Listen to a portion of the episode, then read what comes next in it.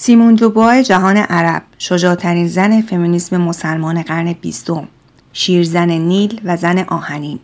اینها القابی هستند که بهش نسبت میدن. برای همین حداقل در جهان عرب کمتر کسیه که اونو نشناسه.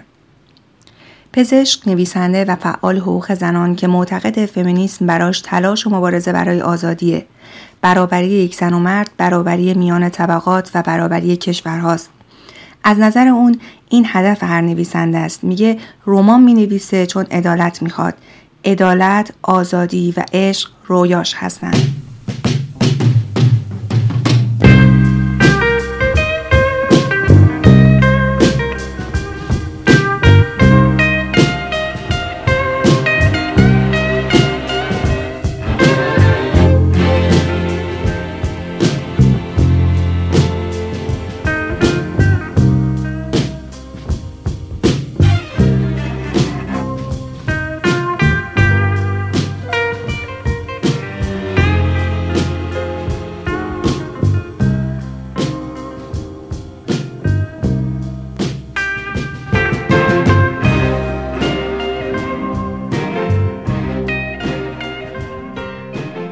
من سمیه نصراللهی هستم و شما سومین قسمت از پادکست سمر رو میشنوید.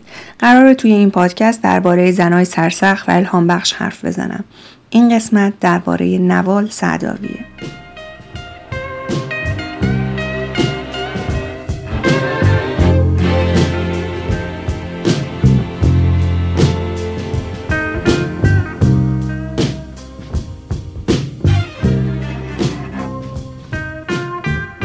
نوال سعداوی تو اکتبر سال 1931 توی روستای کوچیک به دنیا میاد. فرزند دوم یک خانواده نه نفری بود. پدرش فارغ و تحصیل الازهر و از کارمندای وزارت آموزش و پرورش بود و مادرش از یک خانواده بورژوا بود که تحصیلات دانشگاهی داشت. پدر نوال به خاطر نقشی که تو انقلاب مصر سال 1919 علیه اشغال مصر و سودان از طرف بریتانیا داشت به شهر کوچیکی نزدیک نیل تبعید شد و ده سال از ارتقای شغلیش جلوگیری شد. پدرش فرد پیشرویی بود که باعث تقویت عزت نفس توی نوال شد. اون دخترش رو تشویق کرد که زبان یاد بگیره. البته توی این دوران نوال یعنی در شش سالگی طبق یک سنت قدیمی ختنه میشه و این تجربه تلخ نقطه عطفی میشه برای مبارزه علیه نابرابری جنسیتی. توی سن 60 سالگی نوال سعداوی شروع می‌کنه به گفتن این خاطره, خاطره تلخ بازگوش می‌کنه و آغازگر جنبش جهانی مبارزه با ختنه دختران میشه. سال 1955 نوال سعداوی لیسانس پزشکی و جراحی رو از دانشگاه قاهره و کارشناسی ارشد پزشکی رو سال 1965 از دانشگاه کلمبیای نیویورک می‌گیره و بعد در دانشگاه این شمس قاهره و بررسی علمی موضوعی درباره روانشناسی می‌پردازه. علاوه بر عربی به انگلیسی و فرانسه هم صحبت می‌کنه. توی مصاحبه این اول سعدابی در مورد دوره کودکیش میگه وقتی بچه بودم ظلم رو حس کردم. از نظام حاکم احساس خشم می‌کردم چون نظام ستمگره.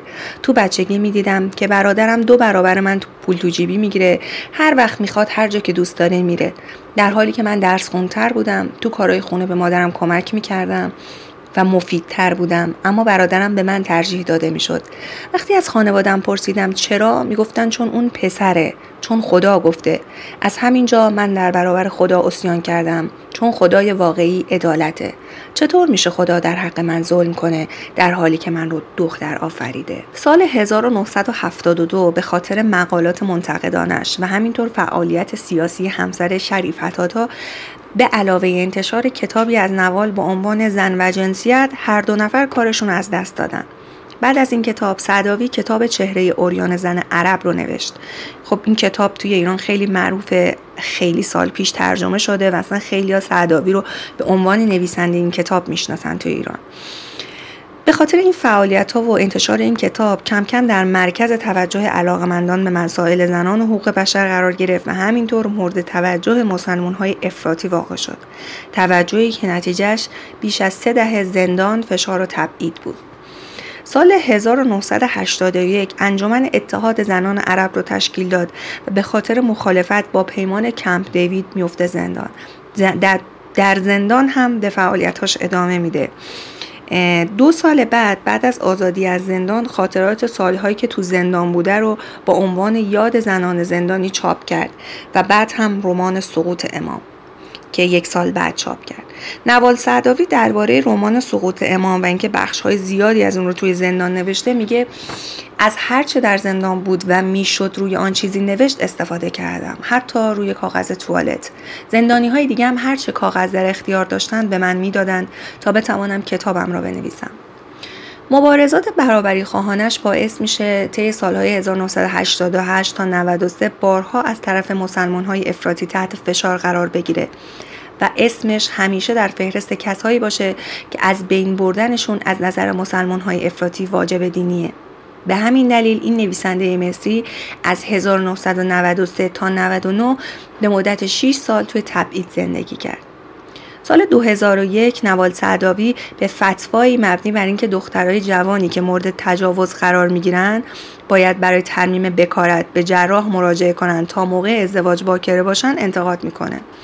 این انتقاد منجر به بروز حساسیت های زیادی نسبت بهش میشه از طرف مسلمون های افراطی و در پی این مسئله ضرورت باطل شدن عقدش با شوهرش مطرح میشه.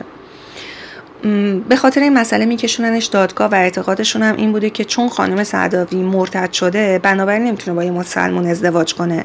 برای همین عقدشون غیر قانونیه البته این موضوع بعدها به وسیله تلاش سازمان های بینالمللی حقوق بشر حل شد.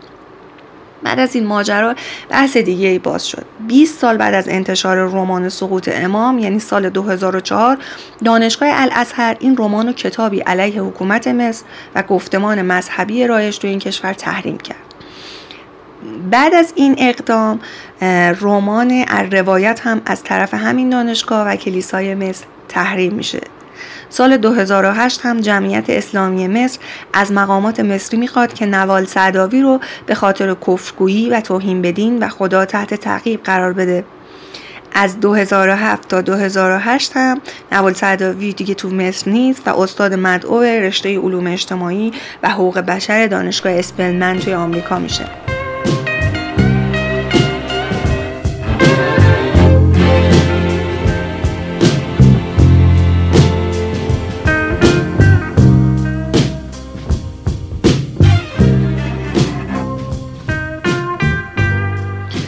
نوال به خاطر مبارزات سیاسی و اجتماعیش در برابر حکومت مصر و همینطور به خاطر کتاب ها و رمانهاش که همه در مورد مشکلات اجتماعی و سنتی زنانه در جهان به ویژه جهان عرب چهره شناخته شده ایه.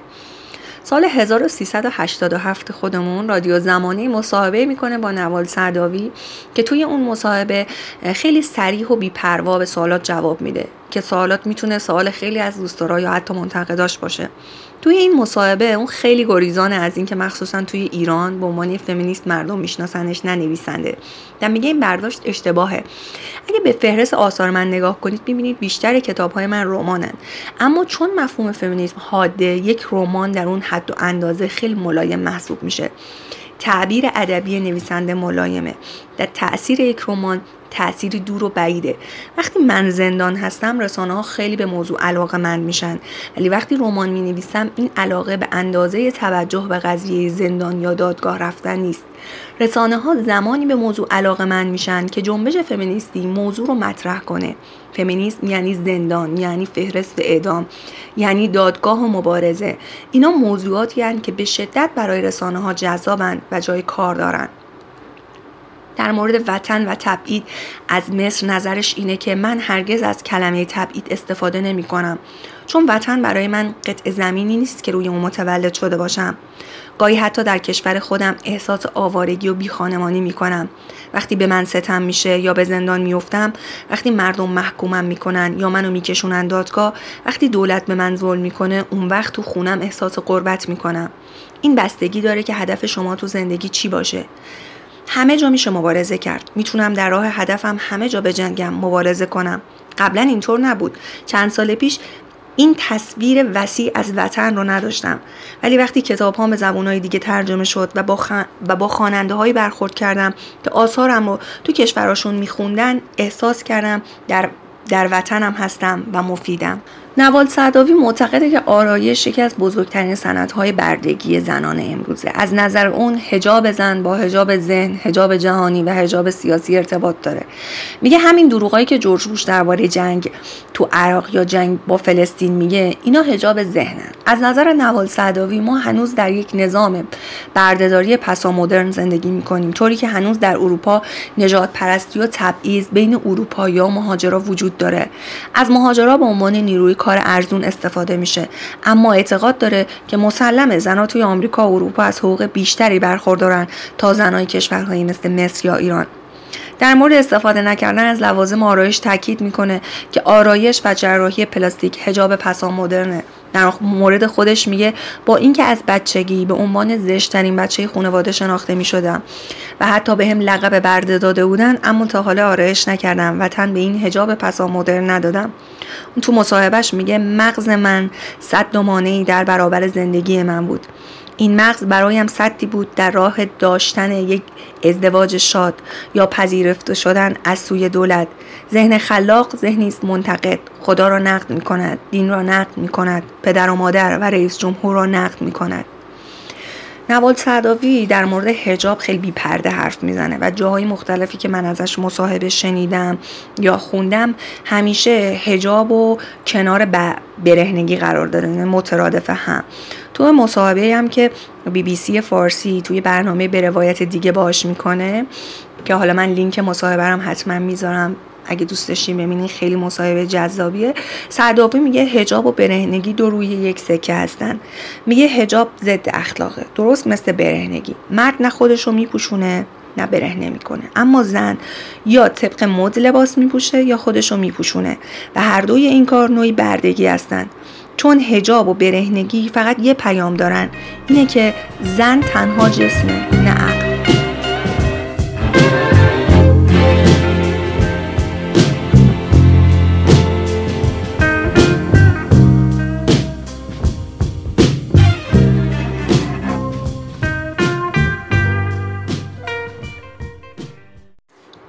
اول پادکست من نوال سعداوی رو با لقب سیمون جوبای جهان عرب معرفی کردم. لقبی که خودش دوست نداره. و میگه دلش می‌خواد اونو نویسنده اندیشمند یا پزشک معرفی کنن. میگه کسی میاد بگه دوبا نوال سعداوی فرانسه است؟ نه نمیگن. چرا باید اسم آدمی که باش اتفاقا اختلاف نظر هم دارم به من بچسبونن؟ این توهین به منه و البته زبان استعماره. حالا نوال سعداوی فمینیست و نویسنده بزرگ مصری تو توی ساختمون قدیمی تو طبقه 26 شمه ساختمون قدیمی زندگی می‌کنه و با تمام اون مسیر پرپیچ و خم و اون مشکلات و مصائبی که داشته با این حال عاشق اینجاست جایی که زندگی می‌کنه.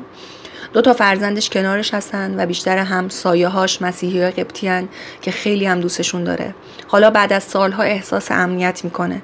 به نظرش انقلاب باعث حفظ جان نویسندهایی مثل اون شد که در سال 2011 ناخواسته به عنوان مخالف دولت مرکز توجه قرار گرفتند. میگه جوانای مصر شب و روز دورو برم هستن. هزاران جوون. حکومت از قدرت جوونا میترسه و چون جوونا با من هستن حکومت جرأت نمی‌کنه به من آسیب بزنه. در مورد چشمانداز موقعیت زنان در مصر میگه هرگز امیدم رو از دست نمیدم. چرا که امید قدرته. زنها در حال برد و باخت همزمانن. اونا مسیر مبارزه طولانی رو طی کردن. برای تغییر نظام طبقاتی پدرسالار و مذهبی. جنبش زنانی مصر در دوره زمامداری مبارک و سادات شکست هایی داشت. با این حال حالا زنها در مناسب دولتی و سازمان های غیر دولتی مشغول کارن. آینده زنای مصر بهتر از وضعیت اونها در گذشته و حال حاضره. موانع پیش روی جنبش زنان موضوع جهانیه و محدود به مصر نمیشه. بذاریم مبارزه پیش بره و جریان داشته باشه. آزادی زنان در مصر جدای از لزوم آزادی مصری ها از تمامی قیود مذهبی و سیاسی و محدودیت های داخلی و بین المللی نیست. ما در انقلاب عقبیت داشتیم بله. همینطور زنان فعال در انقلاب هم توی جاهایی با شکست مواجه شده بودند. با این حال مبارزه ادامه داره. این مبارزه بسیار طولانی، دشوار و علیه هزاران سال استثمار و بردگیه. بردگی که از زمان رانده شدن هوا و سرکوب دانش آغاز شده و هنوز هم ادامه داره.